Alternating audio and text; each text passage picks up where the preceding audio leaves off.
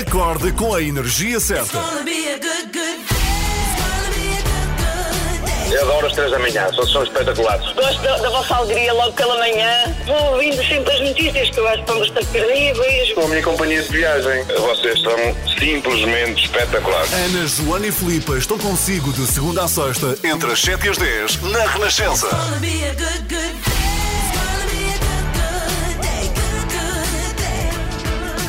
Muito bom dia, dia 3 de março. Hoje é o dia de...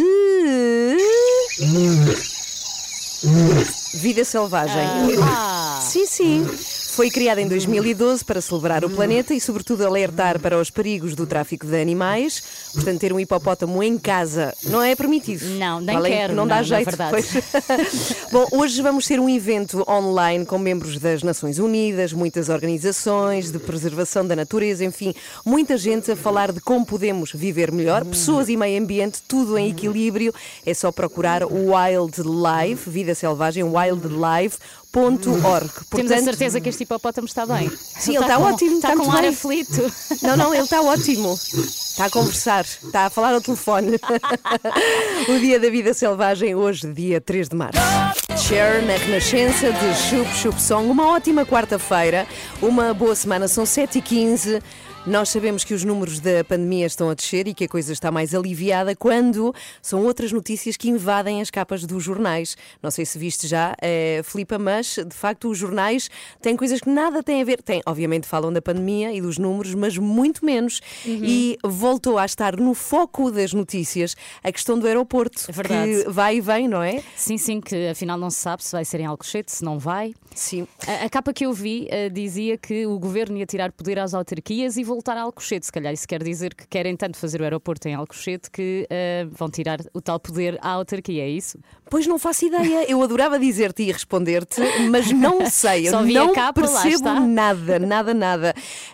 Não sei se tem a ver com questões ambientais, não sei se tem a ver com isso que tu dizes, do poder às autarquias, proximidade com Lisboa.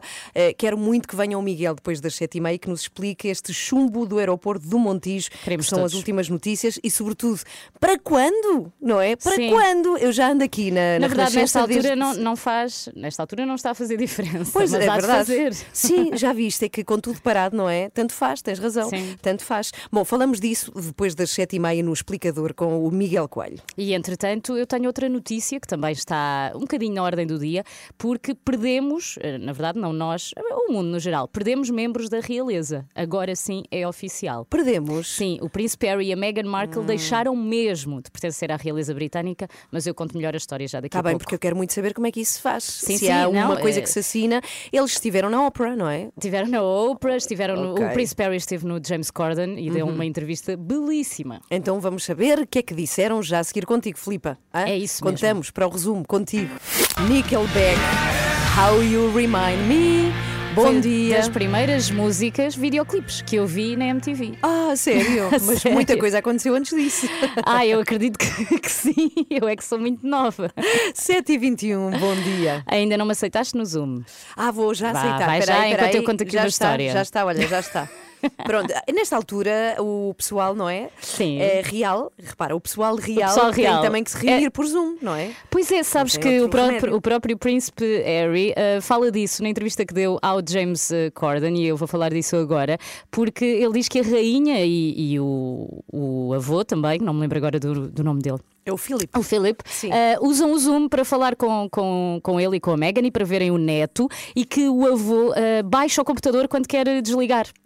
Então vá, adeus, e baixa o computador e desliga.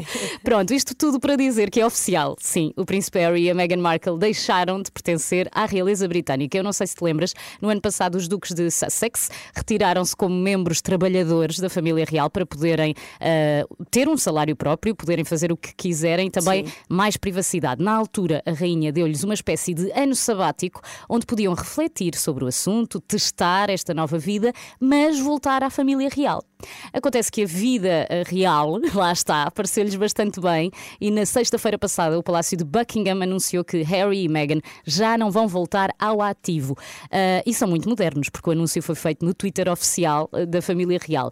Perdem assim os títulos honorários, deixam de ser duques, perdem também os ordenados reais e os deveres, mas já anunciaram, e isso é bom, é a parte boa, que vão continuar dentro das suas capacidades agora como figuras privadas a apoiar as organizações e associações que já apoiavam de antes. Eu acho isto muito bonito. Agora sobraram 2 lugares na família real. Queres candidatar-te, Ana? Quero, sim. Vou enviar já uma carta.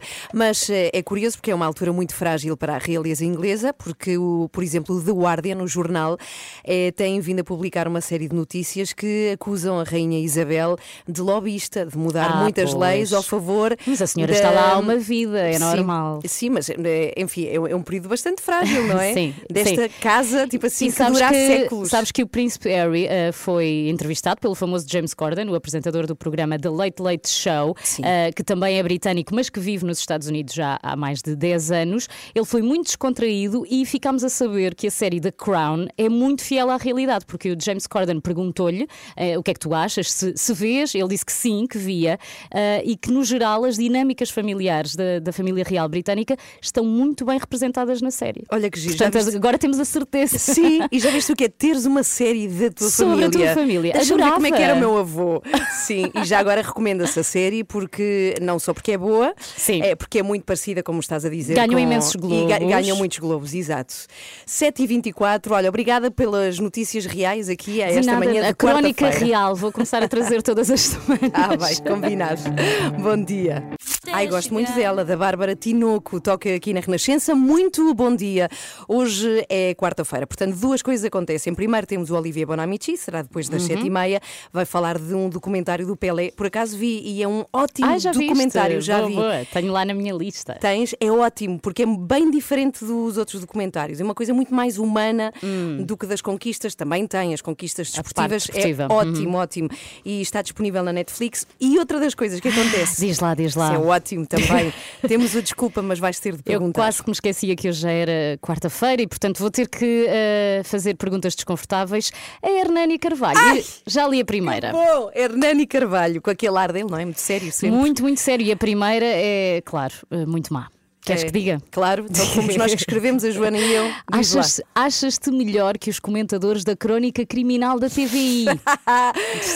Eu vou morrer. Aliás, és tu que fazes as perguntas. Sim. E a primeira é sempre aquela em que tu percebes se a pessoa já está desconfortável, já não há hipótese, já não há volta a dar. Força nisso, Filipe, às 9h30. Recordo que na semana passada, na sexta, as perguntas foram feitas por vocês, Filipe e Joana, e eu tive de as fazer ao Toy, pam. Ouvindo-te falar, percebemos que és um profundo conhecedor de música e que ouves coisas muito boas. Porquê é que não as fazes também? Essa é uma grande pergunta. Porque se as rádios passassem música portuguesa, provavelmente se passassem a minha música, eu preocupava-me em fazer coisas boas. Assim só faço coisas más, que é para não passarem na rádio. Porque normalmente as pessoas só gostam daquilo que a rádio não passa. Isto era uma resposta tão provocadora quanto a pergunta. Vocês mataram-me, perguntaram ao artista pela qualidade da sua música. Ai, depois de tantas provas dadas, não é? Era realmente difícil esta. Então eu, Hernâni Carvalho, às 9h30, as perguntas feitas por ti, Filipa. Elas são tão amigas, mas tão amigas, que já começaram a complicar a vida uma à outra. Filipa escreve as piores perguntas para a Ana Galvão fazer e a Ana escreve as piores perguntas para a Filipa Galrão fazer. E o pior é que as perguntas vão ser feitas a figuras públicas. Às quartas e sextas, nas 3 da manhã. Desculpa, mas vais ter de perguntar. E amanhã ainda está a começar, temos imensa coisa pela frente. Já a seguir vamos falar do aeroporto. Bem, falávamos há pouco que as capas dos jornais estão invadidas por esta notícia da questão do aeroporto, que volta, não é, nestes dias. E reparei que há jornais em que o Covid desapareceu. Ocupa-se minúsculo. É verdade. Isto é inédito, mas não é? Mas é bom. É ótimo. Bom. Falemos de outras coisas, nem que seja de um polémico aeroporto. Sim, e vamos falar já a seguir. O Miguel vem explicar-nos o que é que isto quer dizer, porque é que agora ficar no Montijo já não é viável, já se volta a falar de Alcochete. E também depois disso recebemos o Olivier Bonamici com os Jogos Sem Fronteiras. Bom dia, somos às 3 da manhã. Bom dia.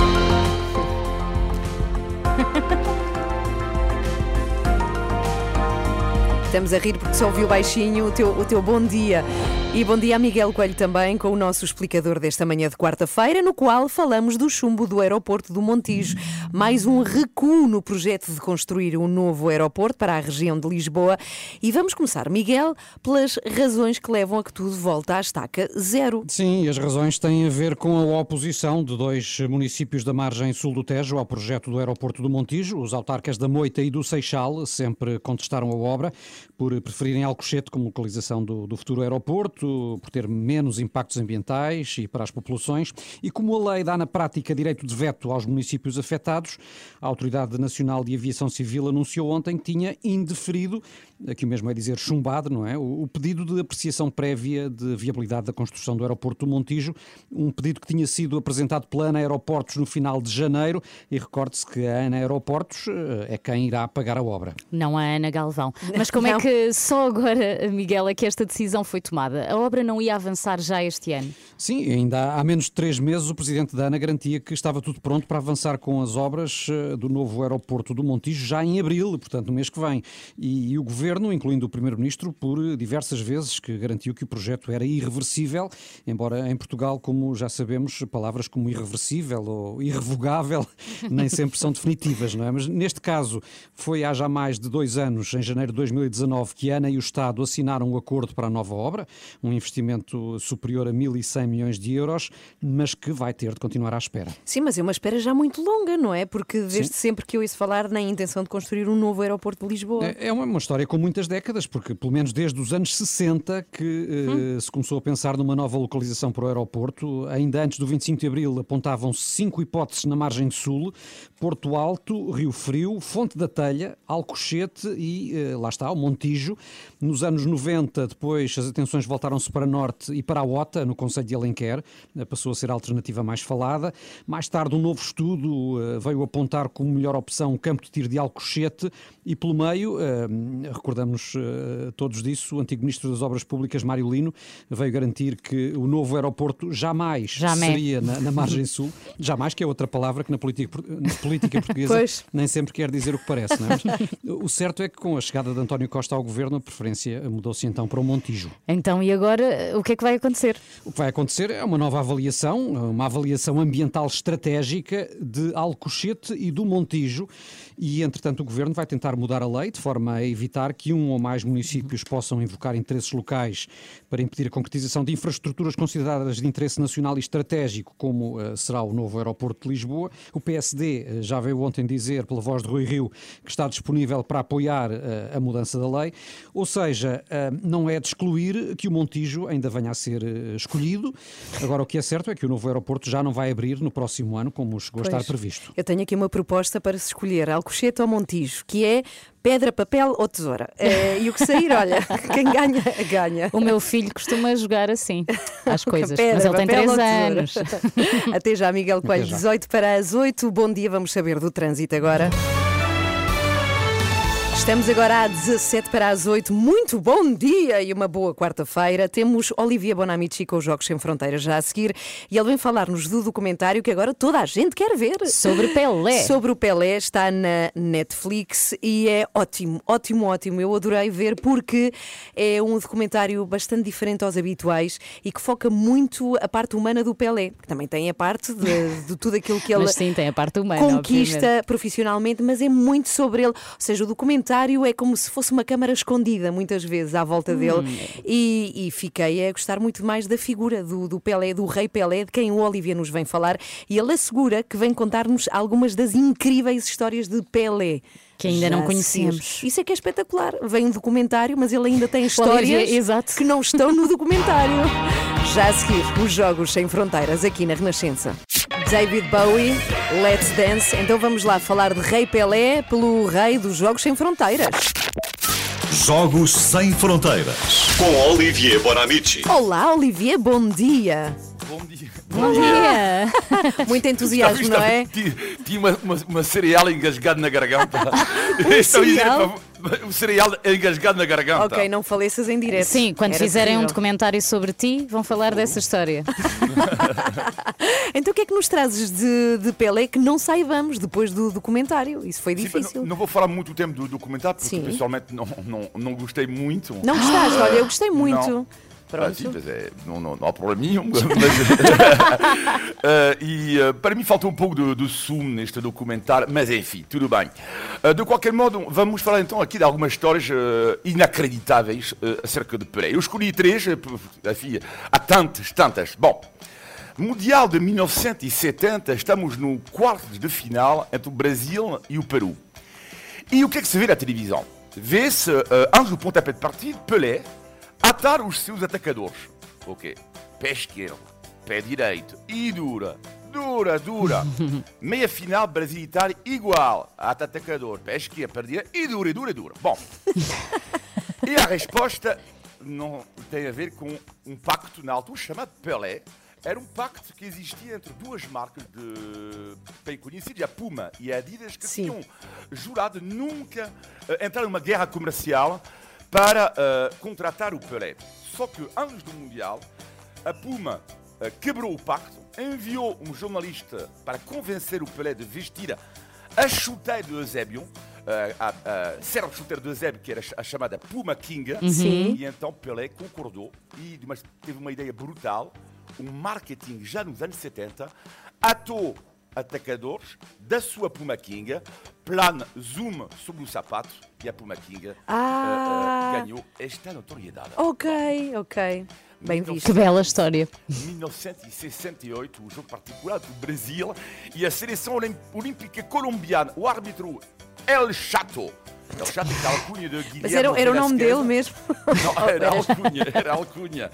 Final da primeira parte, El Chato, o árbitro, expulsa o Pelé sem cartão vermelho, porque na altura, já tínhamos falado disto aqui, não havia cartão vermelho, mas Pelé de qualquer modo está expulso, só que os jogadores do Santos ficaram furiosos, cercaram o árbitro e o público, então de Bogotá, contra a sua própria equipa, a gritar Pelé, nós queremos o Pelé, resultado, foi o árbitro expulso e não o Pelé. Costumas dizer no futebol é que só um jogador que conseguiu expulsar um árbitro é Pelé, porque muito de facto a partida recomeçou com Pelé no relevado, mas com o auxiliar no lugar do senhor Velázquez. E finalmente, a história que eu acho mais bonita, porque também é mais forte sobre Pelé, que é o chamado milésimo golo. Pelé, sabem, é uma grande polêmica acerca disso, marcou 1280 gols, mais ou menos, na sua carreira. Só que é uma polêmica porque há quem considere que não é justo, porque estão contabilizados os jogos que ele marcou nos jogos, os gols que marcou nos jogos particulares. Sim. Só que, portanto, em 1969, alguns jornalistas brasileiros fazem as contas e dizem, uau, ele está quase a marcar 1000 golos. O Pelé não sabia, ele não tinha feito as contas. Então nasceu no Brasil um frenesim total à volta disto. E estamos então a 998 golos. Portanto, só faltam dois para a barreira mítica dos 1000. A equipa de Pelé, o Santos, está numa digressão no nordeste do Brasil, mas não joga contra equipas do topo. E logo no primeiro jogo há uma grande penalidade. O Pelé, na altura, não era o atirador da equipa, só que o seu capitão, Carlos Alberto, vai falar com ele e dizer, Pelé, faz favor. Pá, de duas uma, ou tu marcas ou então o público vai me matar. Pá, tens que marcar. Ok, ele marca o gol. 999! Ah, só falta um! Falta um. Só que o guarda-redes do Santos lesiona-se no mesmo jogo. O Pelé tinha tudo e pode marcar. Ele lesiona. E quem vai substituir o guarda-redes na baliza? Pelé! Sim, porque na altura ele fazia de vez em quando que o guarda-redes se lesionasse. Só que o público ficou furioso. Eles queriam ver Pelé marcar o milésimo e ele acabou na baliza. Uma semana depois, 999 ainda, outro clube do Nordeste. Pelé vai marcar. Ele elimina o adversário, o guarda-redes, e depois, à última hora, um defesa adversário vai recuperar a bola. E mais uma vez, o que é extraordinário é que o público vai gritar contra o seu próprio jogador. És uma vergonha tudo isto, porque Pelé, eles não deixaram marcar o gol. E finalmente, em novembro de 1969, no Maracanã, Segunda parte, o silêncio, 78 minutos, o silêncio, mais de 100 mil pessoas no Maracanã. E contra o Vasco da Gama, silêncio, grande penalidade, irá Pelé, marca, invasão do relevado, o jogo vai ficar interrompido. 20 minutos, digo bem, 20 minutos para celebrar o rei Pelé. Yeah! Até 20 eu estava nervosa, estava nervosa já com isto. Olivier, adeus, até segunda-feira. Obrigada. Já agora o documentário está disponível, pode ver-se na Netflix. Pelé, não tem estas histórias que o Olivier veio contar. Pois, é melhor voltar a ver sempre este episódio de Jogos Sem Fronteiras. É melhor o Olivier que o documentário da Netflix. O Olivier está de volta na segunda-feira, Jogos Sem Fronteiras, segundas e quartas, 7 para as 8. Bom dia, manhã de quarta-feira. Já a seguir vamos saber de que é hoje o extremamente desagradável com Joana Marques. Agora, GNR. Estas são as asas do GNR. Bom dia, estamos a 4 minutos para as 8. Olá, bom dia, Joana Marques. Olá, bom dia. Como é que estão? Desde ontem? Está tudo muito bem e contigo também? Passaste bem a tarde de ontem? Muito bem. Olha que bom. Dentro do género do confinamento. Extremamente desagradável. De que é que vai ser hoje? Olha, hoje vamos assinalar uma grande efeméride, um ano, depois na altura depois fingem que não sabem, não é? Fazemos aquela surpresa e vocês fingem surpreendidos. Okay. Um ano de Pedro Simas em Portugal. Toda a gente fala de um ano de Covid em Portugal, mas ninguém fala deste virologista que se tornou no espaço de 365 dias uma estrela absoluta. Verdade, uma vedeta, uma vedeta da saúde. Eu gosto muito de o ver, acho que ele... Também eu gosto de o ver. Eu também gosto muito de o ver. Sim, somos fãs de Pedro Simas. E ele próprio vai dizer, entre outras coisas, que é vaidoso. E nós já tínhamos notado. Sério? Sim, lembrar que continuamos a ter o apoio da iServices, reparação de smartphone, tablet, MacBooks, recolha e entrega em sua casa, não custa nada, só a Ana Galvão é que não liga para lá. Saiba mais em iServices.pt. Para ouvir às 8h15. 24 horas por dia, 7 dias por semana. As melhores histórias e as suas músicas preferidas. Renascença, a par com o mundo, impar na música. Bom dia, quarta-feira, tão bom. Sabem, dissemos, mas não era o dia favorito da semana. O meu sim, quarta-feira, meu dia favorito da semana. Estamos longe do fim de semana. Tenho quase certeza que disseste que era o pior dia da semana. Não, o melhor, eu disse que era o pior. Pois quero ir ao vídeo ao árbitro. Porque estás longe do último fim de semana. Eu disse que quarta-feira era bom e ela discordou. É verdade, que parvoíce. Sim, porque estamos longe de um fim de semana e longe do próximo. Na verdade é o contrário, estamos perto. Mas ainda bem que passado 7 dias concordas comigo. A minha alegria é que amanhã é quinta. Estamos confusas com os dias da semana, mas é quarta-feira. Vá lá, força e ânimo, se está em casa e está quase a acabar. Extremamente desagradável. Ganhei.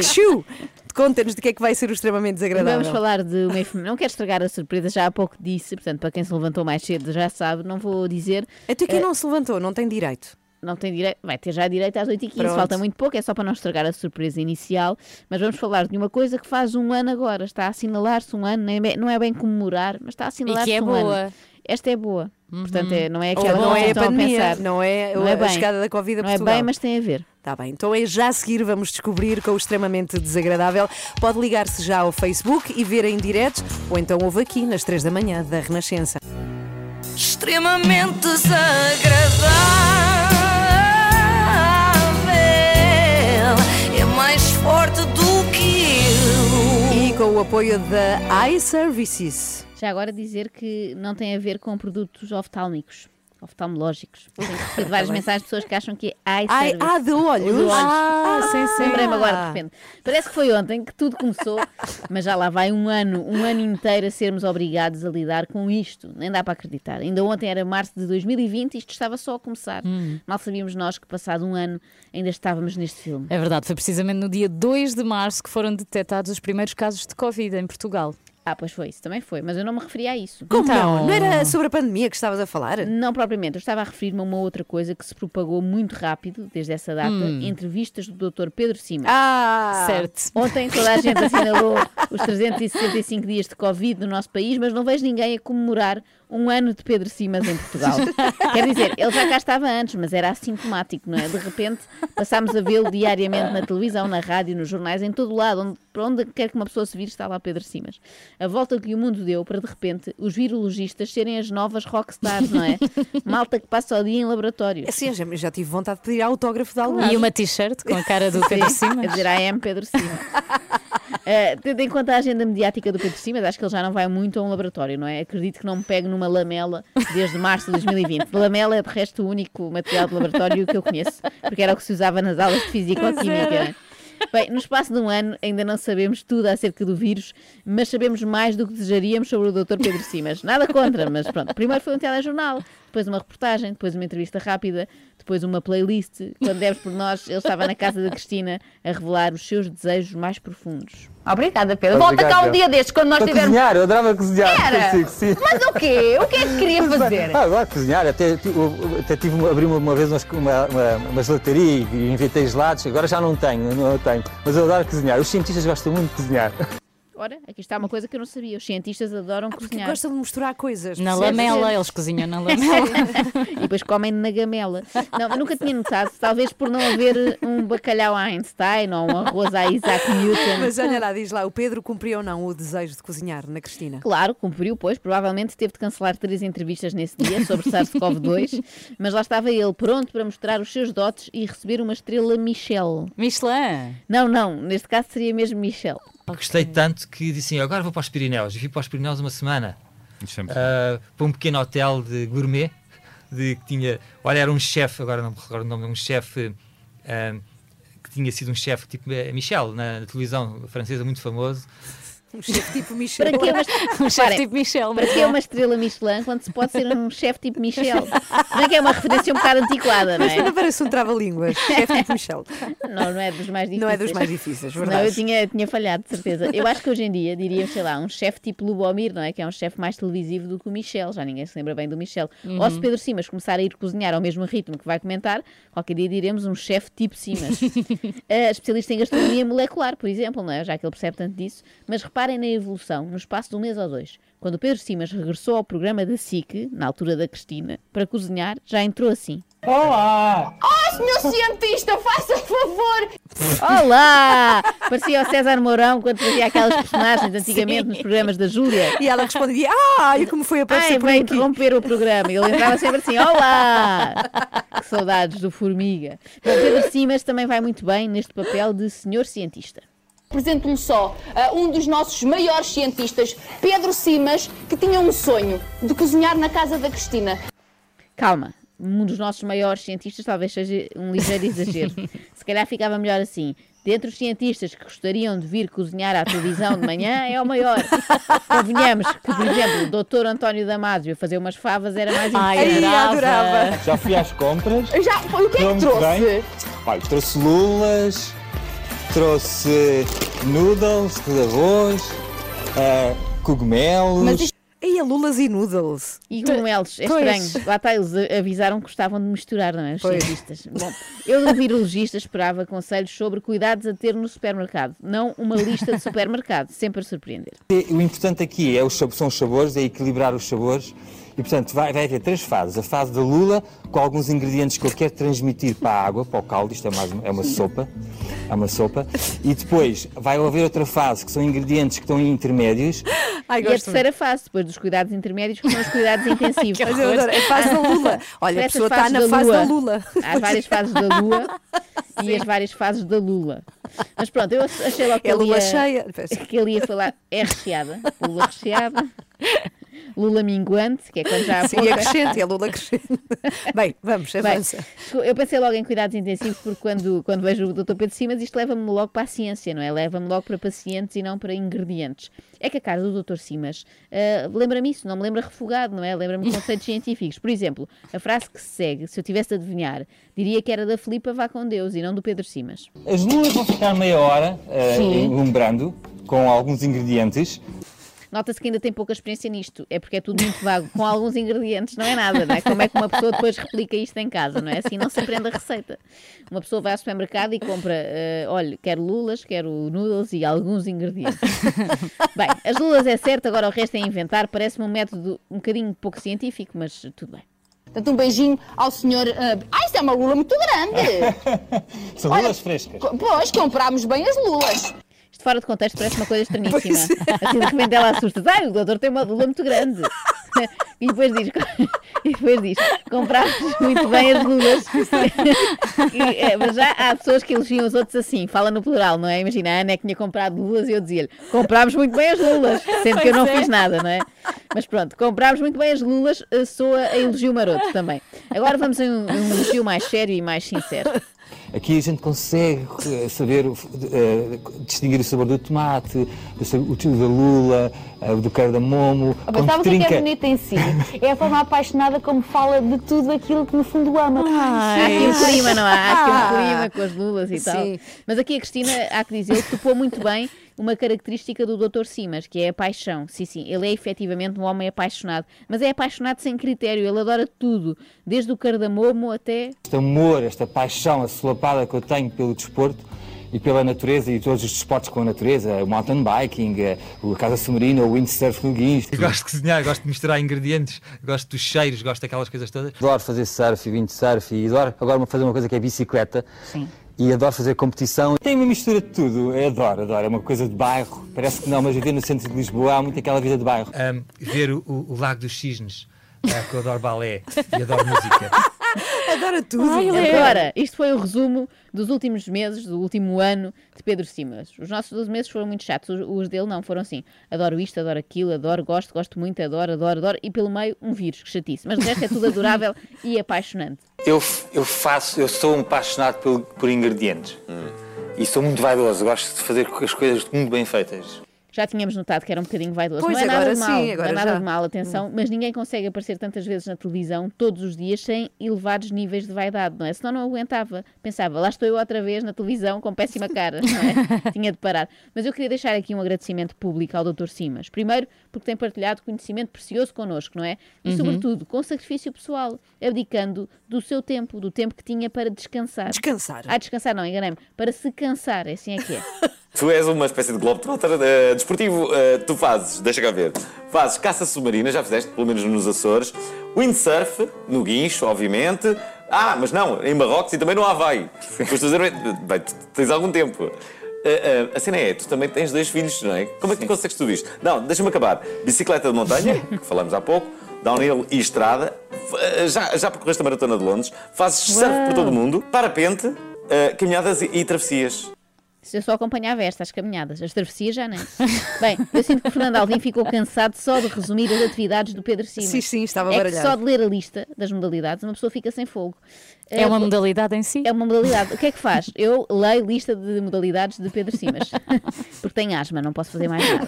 Posto isto, fico na dúvida. Não sei se Pedro Simas há de ter um programa de cozinha, sobretudo sobre lulas, ou ser o novo apresentador do velho Portugal Radical, não é? Porque ele faz tudo. Podia acabar assim, até lá, moá. Agora não, que não se pode dar beijinhos. Até lá, moá. Sim, elas faziam isso. Até lá, moá.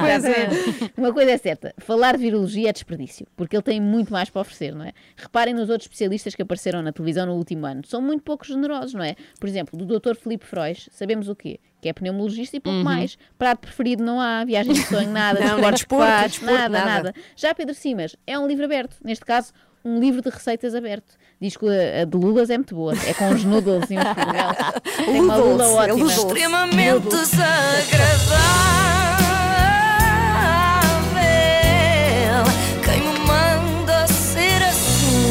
Notar que foi de facto a homenagem merecida. Ninguém se lembrou. Ainda ninguém tinha feito. Pedro Simas tem que vir aqui ao nosso programa. E adorava.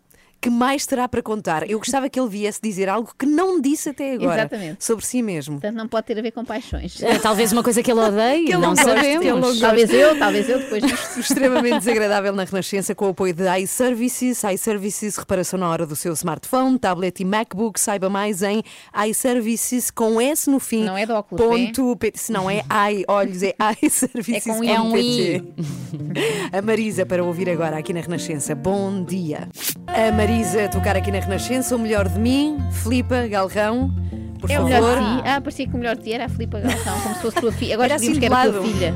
Eu agora cantava tipo Jorge Jesus. Melhor de mim está para chegar. Quero fazer um pedido que é para abrires nova reunião de Zoom, se faz favor. Ah, para pois é, isso caiu. Então, muito obrigada. Está bem, está bem.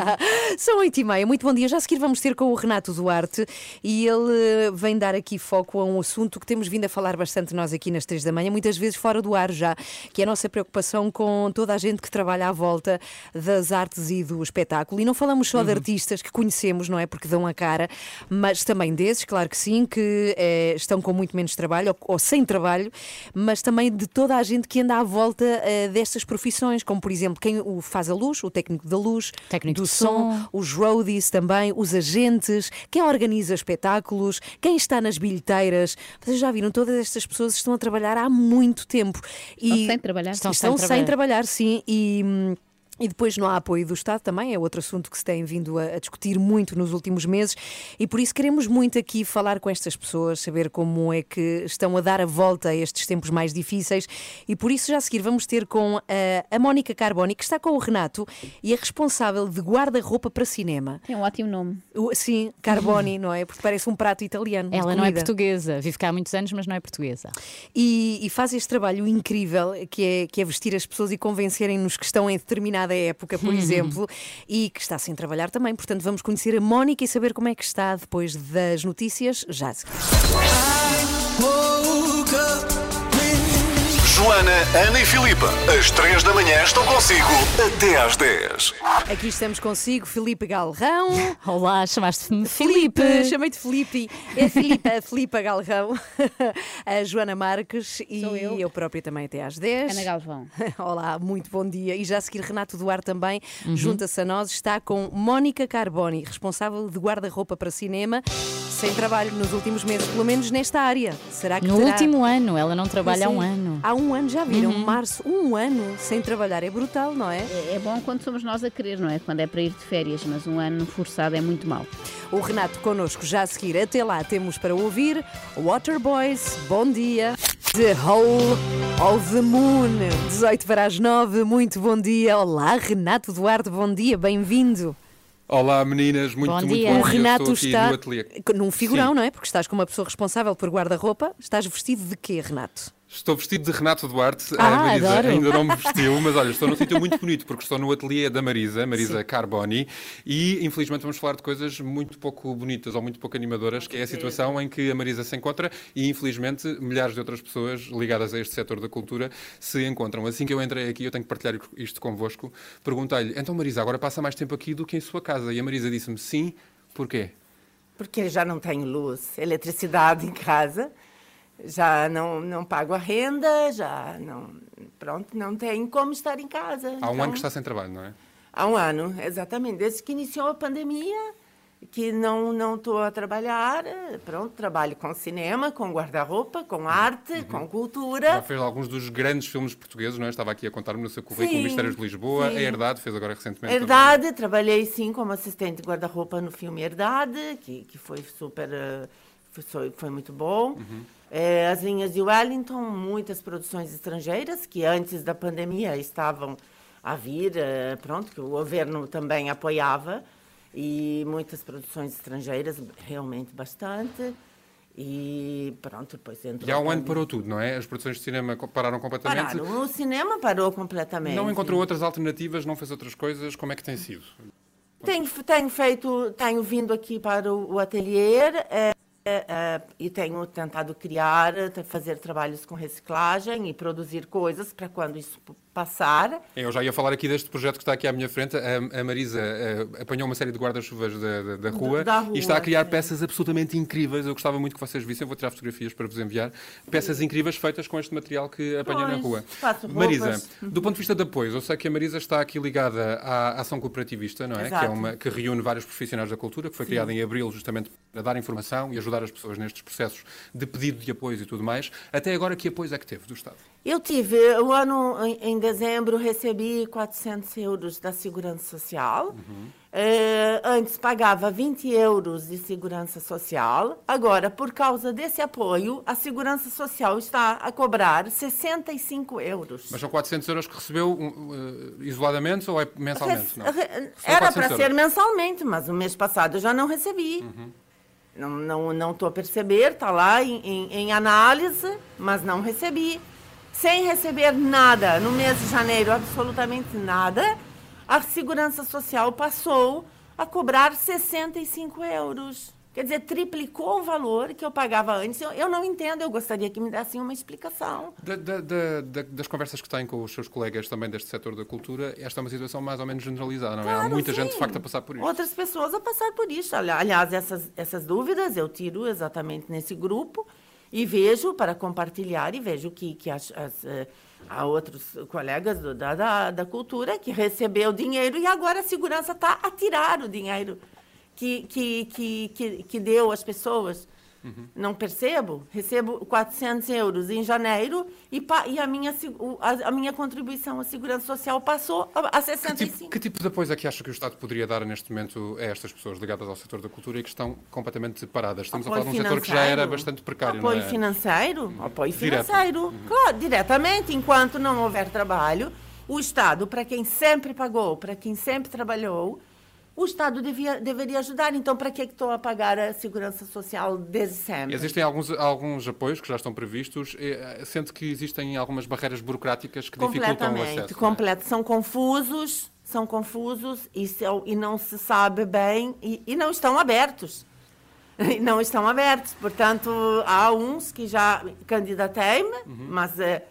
O ano passado, candidatei-me a um, que é o Apoio Solidariedade à Cultura, são tantos nomes. Sim.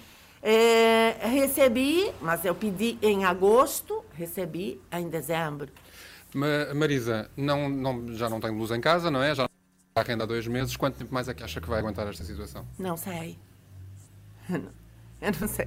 Mas mantém a esperança e a motivação, pelo que eu percebi, não é? Com certeza. Felizmente, pronto, consigo... Tenho amigos, peço desculpas, fico um não pouco emocionada, porque a situação é bastante delicada. Mas tenho amigos e pronto, tenho sopa. Marisa, muito obrigado por ter falado aqui connosco, por ter dado este testemunho. Muitas vezes nós falamos de setores e de números de forma muito agregada e conhecer casos concretos e pessoas que estão disponíveis para contar a história ajuda-nos a perceber exatamente aquilo que está a acontecer. É mais uma pessoa. Muito obrigado, Marisa. Eu vou continuar por aqui. Este é um sítio fantástico, é o ateliê da Marisa Carboni, que é italiana e brasileira, metade italiana, metade brasileira, pois, mas já vive aqui, é completamente apaixonada por Lisboa. Completamente. E vai continuar por aqui, por favor. E vou continuar, sim. Marisa, obrigado, Marisa. Olha, um agradecer à Marisa por ela ser exposto assim desta forma na rádio, não é? Para toda a gente ouvir e que esperamos sinceramente, nem sabemos o que dizer, não é? Pouco tipo que se diz. Queremos que as coisas melhorem rápido para que a Marisa e todas as pessoas que estão a passar dificuldades consigam voltar a estar bem. Renato, beijinhos. Até amanhã, 13 para as 9. Acho que já não temos o Renato. Entretanto, já desapareceu. Está lá a ver as questões da Marisa. Está vestido de cowboy. Não, da Idade Média. Vão ver como ele aparece aqui nada. Backstreet Boys. Esta é para ti, Joana, e para ti, a dançar isto com o meu filho. Meu filho é um grande bailarino de Backstreet Boys. Ainda vai ter uma boys band. Tens que filmar. Filmei, já vos mostro. E então gostaram? As long as you love me. Não me canso disto. As long as you love me. Por favor. Que inferno. As long as you love me. Meu Deus, por favor. Eu e a Joana é que vamos fazer uma girls band. Quando isto passar, mais uma e éramos as meninas a um concerto. Por favor, leva-me.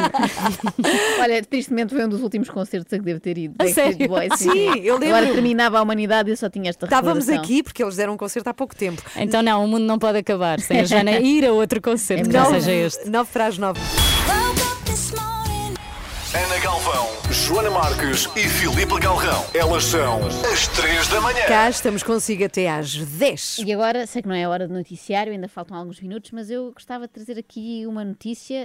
Se pudermos pôr o nosso repórter Xavier Marques Leitão no ar, por favor. Posso? Sim. Vamos chamá-lo. Olá, Xavier. Notícia de uma hora. A Bocadela vai levar uma vacina. E também espero que a vá para o UF. Mas eu ia à casa dela com as filhas da comunidade de amiguinhos E também brincar as bruxas e as princesas e os príncipes. É isto, eu quero dizer isto. Adeus, é isto. Traduzindo agora para a linguagem de adulto, a Vocatela, que na verdade é Estela, mas tudo bem, a Vocatela vai levar uma vacina, vai mesmo, vai hoje levar a sua primeira dose da vacina contra o Covid, acho que é hoje à tarde.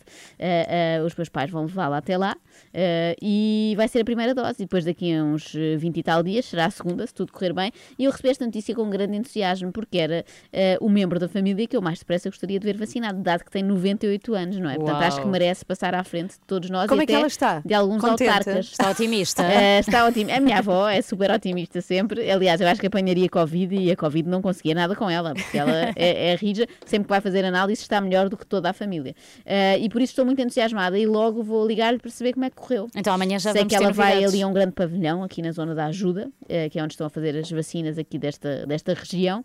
E amanhã vou tentar ter outra repórter da família, que é um bocadinho mais escorreita a falar do que o Xavier, portanto, à partida vai correr bem. Portanto, hoje vou ligar-lhe e amanhã trago novidades. Como é que foi a vacina? Quero muito. Se lhe cresceu um terceiro braço. Outra coisa engraçada, quando eu contei ao Xavier disto, ele perguntou, e vai chorar? E eu não, acho que em princípio a avó não chora por levar uma vacina, só se for de contentamento. Olha, duas coisas, terceiro braço devia crescer antes, que era o que era picado, não é? Assim não doía. Este não vou usar, pode ficar imobilizado. Era um braço que não era senciente, que não sentia. E o segundo é o magnífico que é as notícias de última hora que importam na cabeça de uma criança, é o seu mundo, não é? Claro. Isto são as notícias que importam ao Xavier. E repara que eu pedi para dizer de última hora e ele disse notícias de uma hora. Também é verdade, é desta hora. Sim, para a próxima já será outras, eu sabe. Então que corra tudo bem com a Estela e amanhã conta-nos, por favor, sim, se não podemos falar com ela no ar, porque ela não acorda cedo, pois não, a Estela. Não, sempre a partir do meio-dia. Ela é que sabe, ela sabe andar nisto. Por isso é que está saudável. Então beijinhos, Estela, que corra tudo bem com esta primeira dose da vacina. 8:55, muito bom dia, estes são os YouTube e esta chama-se Magnificent. Cá está, boa quarta-feira, bom dia.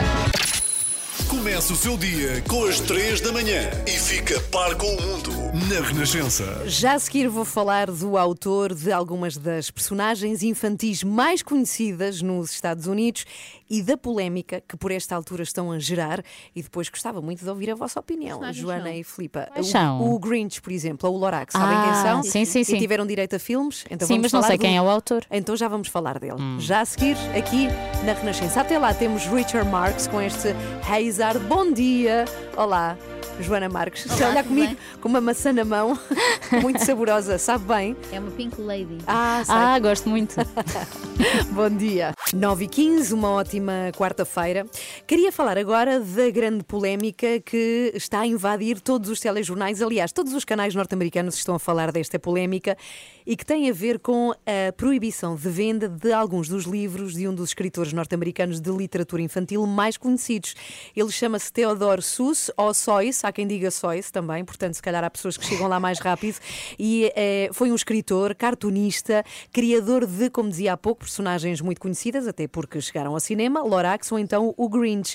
E a verdade é que ele deixa um grande legado e ajudou algumas crianças, algumas não diria, muitas em todo o mundo a começar a ler com os seus livros, e até agora foram livros aceites e lidos também livres, aceites e muito populares. Até o Dr. Seuss, como é conhecido, ele, enfim, sempre teve fama de promover a tolerância e o cuidado com o meio ambiente. Os livros andam muito à volta disto. Só que agora 6 dos seus livros foram proibidos de serem publicados e os que existem, já publicados, vendidos. E porquê?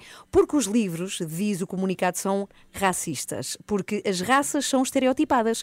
Por exemplo, para vos dar um exemplo, quando ele fala de um chinês, o desenho é feito com um senhor amarelo, com uns pauzinhos e um prato de arroz. Ou quando fala de um africano, aparece um tipo seminu com uma saia feita de palhinhas, não é? Aquela imagem que temos. E o que se passa é que os livros são tão populares de Seuss que é muito normal, quando as crianças têm de se disfarçar de alguma coisa, de se disfarçarem das personagens que aparecem nos livros, fazendo também este estereotipo das raças. O que está a ser desaconselhado por um organismo de educação norte-americanos. Isto levanta a questão de sempre, que tem vindo a aparecer, não é? Também aqui em Portugal, que é, devem ser as obras, literatura, arquitetura, ser vistas com os olhos de hoje, com a ética que nós temos hoje em dia. É que se assim for, nós vamos perder muita vamos literatura. Vamos ter que alterar tudo. Não, há centenas de livros Sim. que fazem parte da história que têm muitos estereótipos racistas. É? Olha, por exemplo, Aventuras de Huckleberry Finn está cheio. Aliás, foram contadas mais de 200 vezes a palavra negro, nestes nigger, não é? Que sim, sim. É, mais de 200 vezes. Sherlock Holmes com descrições super racistas. Aliás, o próprio era bastante racista. É, Peter Pan, nativos norte-americanos super estereotipados também. Tintin no Congo, chegou a falar-se deste livro também, a discutir. Ou seja, há muitíssimos. Mas uma coisa em comum que é serem ficção, não é? Sim, eu acho que. Mas é a imagem usada, peraí, é esta imagem utilizada para mostrar qualquer coisa que se quer usar.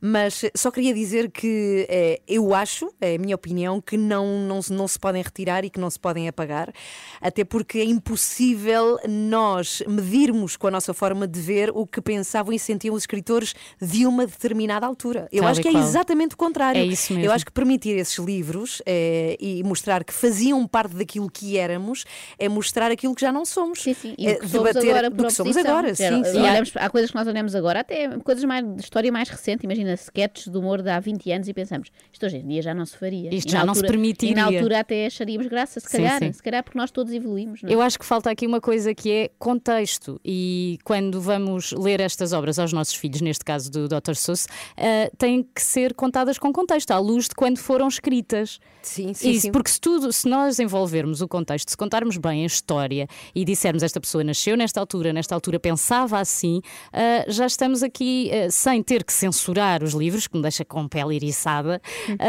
estamos a dar até uma perspectiva de como as coisas já foram e como a Ana dizia, já não precisam de ser. Não, é ensinar pelo desconforto, basicamente senão, é isso. Qualquer dia nas aulas de português, por exemplo, já só podem ler o Diário de um Banana, uma coisa assim bem contemporânea mas super politicamente correta e Lusíadas, por exemplo, é para esquecer. Não, e depois há outra questão aqui. Essa de Queiroz, esquece. Há uma coisa que se impõe também aqui, que é, para já isto, não é? O passado tem de ser mantido, mostrado, debatido, questionado. Acho que isso é importante. E outra coisa, mas não apagado. Nos sítios certos e com contexto. E outra questão aqui que se impõe é quem é a entidade supra-suma que diz qual é a fronteira, o que é que não é racismo. Racismo para ti, para mim pode ser. Claro, claro. Depois é preciso também, seria preciso encontrar quem. Racismo, íamos a outras questões e se calhar não se pagava um único livro no fim, não é? Não podíamos ler nada a não ser rótulos de shampoo. Só de alguns. Mas os livros foram de facto retirados do mercado nos Estados Unidos. Eu acho que talvez seja agora, não é? Porque se está a falar disto e rebentou a polémica. Mas depois, um bocadinho como quando as rádios deixaram de passar Michael Jackson, quando saiu o documentário sobre o abuso aos menores. Agora já voltaram a passar. No fundo, para as pessoas ganharem uma consciência de que o artista era assim, ou estamos contra aquilo que ele era, mas a obra vai permanecer. A ver, vamos. Outras questões em debate, que não esta, com o Henrique Raposo, já a seguir aqui na Renascença. Ele está sempre connosco às quartas-feiras, 9h21. Bom dia, somos às 3 da manhã. Can Fight the Moonlight, Leanne Rimes, toca na Renascença. Bom dia, 9h24, depois das 9h30. Desculpa, mas vais ter de perguntar com Hernâni Carvalho, já lá vamos. Agora recebemos o Henrique Raposo. Olá Henrique, bom dia, bem-vindo. Olá, olá. É lá de cá estar. Entretanto, eu vou contando que nos vem falar sobre uma das notícias desta manhã de quarta-feira. Olá! Que tem a ver com o chumbo do aeroporto do Montijo. Miguel Coelho, temos vindo a falar muito disto nesta manhã. Sim, é mais um episódio numa história que dura há décadas, com projetos sucessivos para a construção de um novo aeroporto para a região de Lisboa. Era na Ota, no Poceirão, agora era no Montijo. Afinal, pode ser em Alcochete. Henrique, será que quem tinha razão era Mário Lino e jamais teremos novo aeroporto? É um profeta o Mário Lino. Mas eu acho, deixa-me virar a questão ao contrário. É para isso que me pagas, não é? Eu salvo seja. O mundo mudou, de facto. No último ano o mundo parou e mudou. Mas estamos à espera que mude ao contrário, mais uma vez. Tivemos uma pandemia que está a afetar o turismo e que provavelmente vai mudar o turismo de alguma maneira. E mais importante ainda, dentro do paradigma da economia verde, que é defendida e financiada pela Comissão Europeia, há uma aposta civilizacional da Europa no comboio, na ligação de alta velocidade. Aliás, na tal bazuca de que se fala, há um reforço enorme para a ligação de Portugal à Espanha, quer de mercadorias, quer de pessoas, certo, ou seja, de turismo. Mas não, ou seja, são esses os motivos que levam ao chumbo deste projeto. E sim, o projeto de um novo aeroporto não é abandonado, no sentido de que será substituído, por exemplo, pelo comboio, não é? Precisamos, a minha questão é, precisamos, para agora, nos próximos 10 anos, de um novo aeroporto? Eu tenho dúvidas perante estas mudanças. Tenho mesmo dúvidas. Agora, na questão do Montijo, eu quero salientar outra coisa. É preciso ter cuidado quando, nas noites eleitorais, dizemos, naquele choradinho habitual, que o Chega está a crescer, que não ouvimos as populações locais, das periferias, que depois votam no Chega. E depois uma questão fundamental, o que eu ouvi na rádio e nos jornais nas últimas 24 horas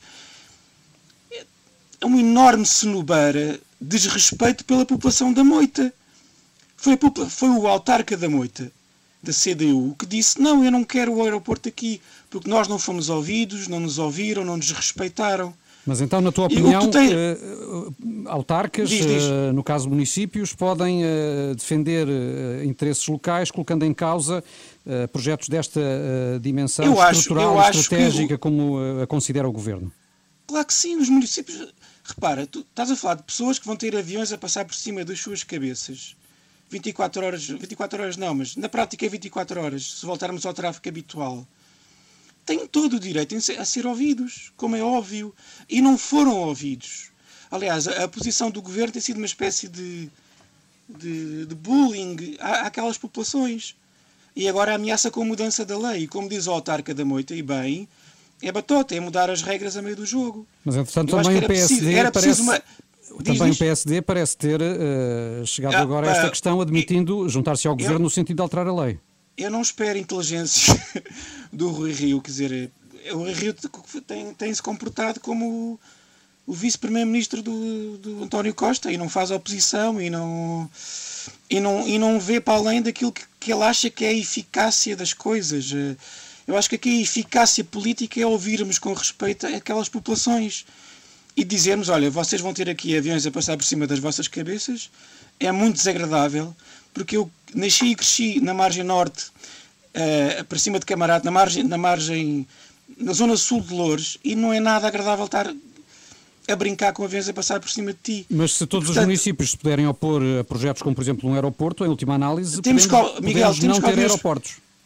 ouvir as pessoas, dar-lhes benefícios... Contrapartidas, exatamente. E deixa-me para acabar, o meu tempo deve estar a acabar. Está assim. Se fosse Lisboa a objetar um projeto de interesse nacional, Lisboa ia ser respeitada. O problema é que aqui é Moita, ou São João da Talha, ou Santiago da Azóia, ou Vila Franca de Xira, ou Seixal, que está a fazer essas objeções. E como são essas pessoas da periferia que estão a fazer as objeções, têm que ser caladas. Se fosse Lisboa, não era calada. Obrigada, Henrique Raposo, beijinhos. Sempre. Beijinhos às quartas-feiras connosco aqui nas 3 da manhã. Bom dia. A sua rádio está em todo lado. Descarrega a nossa aplicação. Renascença. A par com o mundo, impar na música. E hoje é dia de... Já estou a fazer o aquecimento. Desculpa, mas vais ter de perguntar. Não é aquecimento. Eu acho que é melhor te tapares. Deixar só os olhinhos tapar de fora. A vergonha. Não, que é para não te voltarem a reconhecer. Neste caso, Hernâni Carvalho, que vai ser... A voz é que te trama. Pois é, sabem logo que és tu. O Hernâni Carvalho vai ser a vítima do Desculpa, mas vais ter de perguntar, com perguntas feitas pela Filipa, escritas pela Joana e por mim. E tem sido assim uma maratona de perguntas discretas. De desconforto. Está mais esta rubrica, não é? Olha, eu queria muito recordar os melhores momentos até agora do Desculpa, mas vais ter de perguntar. Por favor. As perguntas mais desconfortáveis. Estou sentindo a polícia. Mais inusitadas. Eu acho que você tem a impressão de que é convencida a fazer-me destas perguntas. Um dos convidados são postos à prova. É lá. Essa é mesmo desconfortável, porque eu não gosto de mentir. Tenho que dizer a verdade. Preferia. Mentira! Desculpa, mas vais ter de perguntar. Ricardo, tu tens sempre o sorriso impecável. Quanto é que isso custou? Nas 3 da manhã, as figuras públicas respondem àquilo que ninguém quer perguntar. Não pode perder. Às quartas e sextas, depois das 9:30 da manhã, na Renascença. E já a seguir, Philipe Galrão pergunta... Olha, até ponho isto, que é para soar melhor. Hernâni Carvalho, isso, descontrai. Descontrai. Qual é que é a primeira? Obrigada pela pior entrevista da tua vida, a mais difícil de sempre. A primeira é porque o que é que ele acha dos colegas da Crónica Criminal da TVI. Ui, a competência. Força. Já a seguir, não perca. Desculpa, mas vais ter que perguntar. Ah, não. Hernâni Carvalho, desculpe, mas vou ter que perguntar. Ou desculpa, neste caso. Achas-te melhor que os comentadores da Crónica Criminal da TVI? Não, preciso diferente. Só diferente. Cada pessoa é uma pessoa, cada universo é um universo, cada pessoa é um universo. Eu sou eu, ele sou eu. Mas para dizer a verdade também não os vejo, portanto não sei se são melhores ou piores. Não por aí tenho a convicção de fazer o meu trabalho consciência tranquila. Isso é que é importante. Tens pena que a Cristina não te tenha levado com ela? Não, eu já estava no sítio antes da Cristina chegar. A Rosa Grilo é mesmo culpada ou foram os angolanos? Isso o tribunal se entenda, porque dos falhanços dos outros não reza a minha história. Portanto, o tribunal que se decida, mas de uma forma leal, sem maningâncias nem remendos à última da hora para ninguém ficar mal na fotografia. Hernâni, foste candidato pelo PSD a uma Câmara da Grande Lisboa e também falas muito da insegurança em Portugal. Podias ter sido tu a fundar o Chega? Nem pensar nisso. Eu sou democrata, toda a gente me conhece, sabe que eu tenho uma raiz humanística e, portanto, não seria eu nunca a fundar o que é que fosse, muito menos partidos. Qual a pior figura que fizeste com os copos? Eu não me apanho de bebedeiras, portanto, não faço ideia. Qual a pior figura que fizeste, então?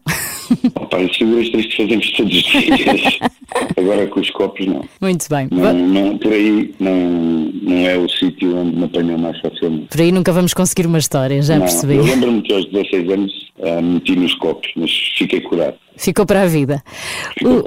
Hernâni, o teu casamento de 10 anos terminou inesperadamente e passado pouco tempo surgiste acompanhado. Podemos dizer que a tua ex-mulher fez uma investigação e arranjou alguma prova indiciária? Não mesmo. O meu casamento de 10 anos foi anunciado depois de estar resolvido nos cartórios. Foi um divórcio calmo, pacífico e de comum acordo. E agora uma última pergunta. Cuecas ou boxers? Depende de quem quiser usá-las. Há pessoas que gostam mais de cuecas e há pessoas que gostam mais de boxers. Muito bem respondido. Obrigada, Hernâni. Está feito. É só um beijinho. Adoro o vosso programa e ouço todos os dias. Ai, tão querido, tão querido. E está a ouvir nesta altura e é muito fã teu. Mas espera, tu perguntaste a Hernâni Carvalho se prefere cuecas ou boxers. Sim, tinha de ser. Já se torna um clássico nosso, não é? Desde que perguntámos ao time de Rãs, exato. Querem saber. Toda a gente está à espera dessa pergunta em específico e da maneira, principalmente, como cada um vai responder. Mas é que perguntaram ao Hernâni. É sério, bom. Manda um beijinho ao Hernâni. Mas ele falou das pessoas no geral, não pois falou foi, dele. É verdade. Foi esperto. Já tem muitos anos disto. Beijinhos, Hernâni. Pois, ele espera os beijinhos de Joana Marques. Boa investigação criminal hoje. Eu sou fã, adoro.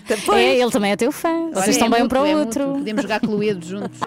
Quando estás por perto. Ah, isso é a versão ópera. É a versão medonha. Versão assustadora. Vamos embora, estamos de regresso amanhã às 7. Antes disso, o incrível resumo diário de André Peralta. Que perdi. Sim, o André faz magia. Querem ver? Cá está, hoje foi assim. Bom dia, quarta-feira tão bom. Mas não era o dia favorito da semana. O meu sim, quarta-feira. Meu dia favorito da semana. Estamos longe do fim de semana. Tenho quase certeza que disseste que era o pior dia da semana. Não, o melhor. Eu disse que era o pior. Eu quero ir ao vídeo ao árbitro. Eu estás longe do último fim de semana. Eu disse que quarta-feira era bom e ela discordou. É verdade, é verdade. Que parvoíce. Meu Deus, por favor. Eu e a Joana é que vamos fazer uma girls band. Olha, tristemente foi um dos últimos concertos a que devo ter ido. A sério? Sim, eu lembro. Agora terminava a humanidade e eu só tinha esta recordação. Estávamos aqui porque eles deram um concerto há pouco tempo. Então não, o mundo não pode acabar sem a Joana ir a outro concerto. Estava a trazer aqui uma notícia. Se pudermos pôr o nosso repórter Xavier Marques Leitão no ar. Notícia de uma hora.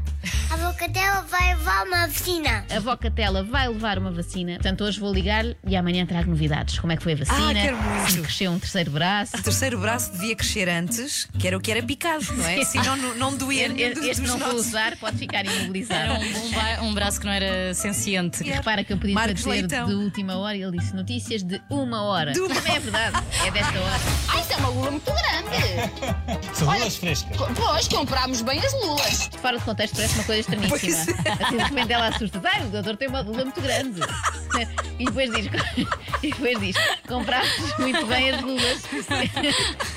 Mas já há pessoas que elogiam os outros assim, fala no plural, não é? Imagina, a Ana é que tinha comprado lulas e eu dizia-lhe: comprámos muito bem as lulas. Sendo que eu não fiz nada, não é? Acorde com a Ana, Joana e Filipa, às 3 da manhã, na Renascença. Hoje foi memorável. Foi muito divertido, sim senhora. Pelas gargalhadas da Ana. Aliás, há toda uma secção de comentários sempre no podcast sobre as reações da Ana Galvão ao que é dito aqui. É um programa dentro do programa. Mas é que foi tão bom hoje e adorava saber o que é que Pedro Simas achou. Será disto, não é? Ah, deve ter gostado, ele adora tudo. Pois é, pois é. Adoro. Certeza que também nos adora. Temos que o convidar um dia destes. Temos tantos. Às 7, estamos de volta às 7 da manhã, não é? Às 7 da tarde. Ok. Amanhã, às 7 da manhã, cá estamos consigo. Até amanhã. Até amanhã.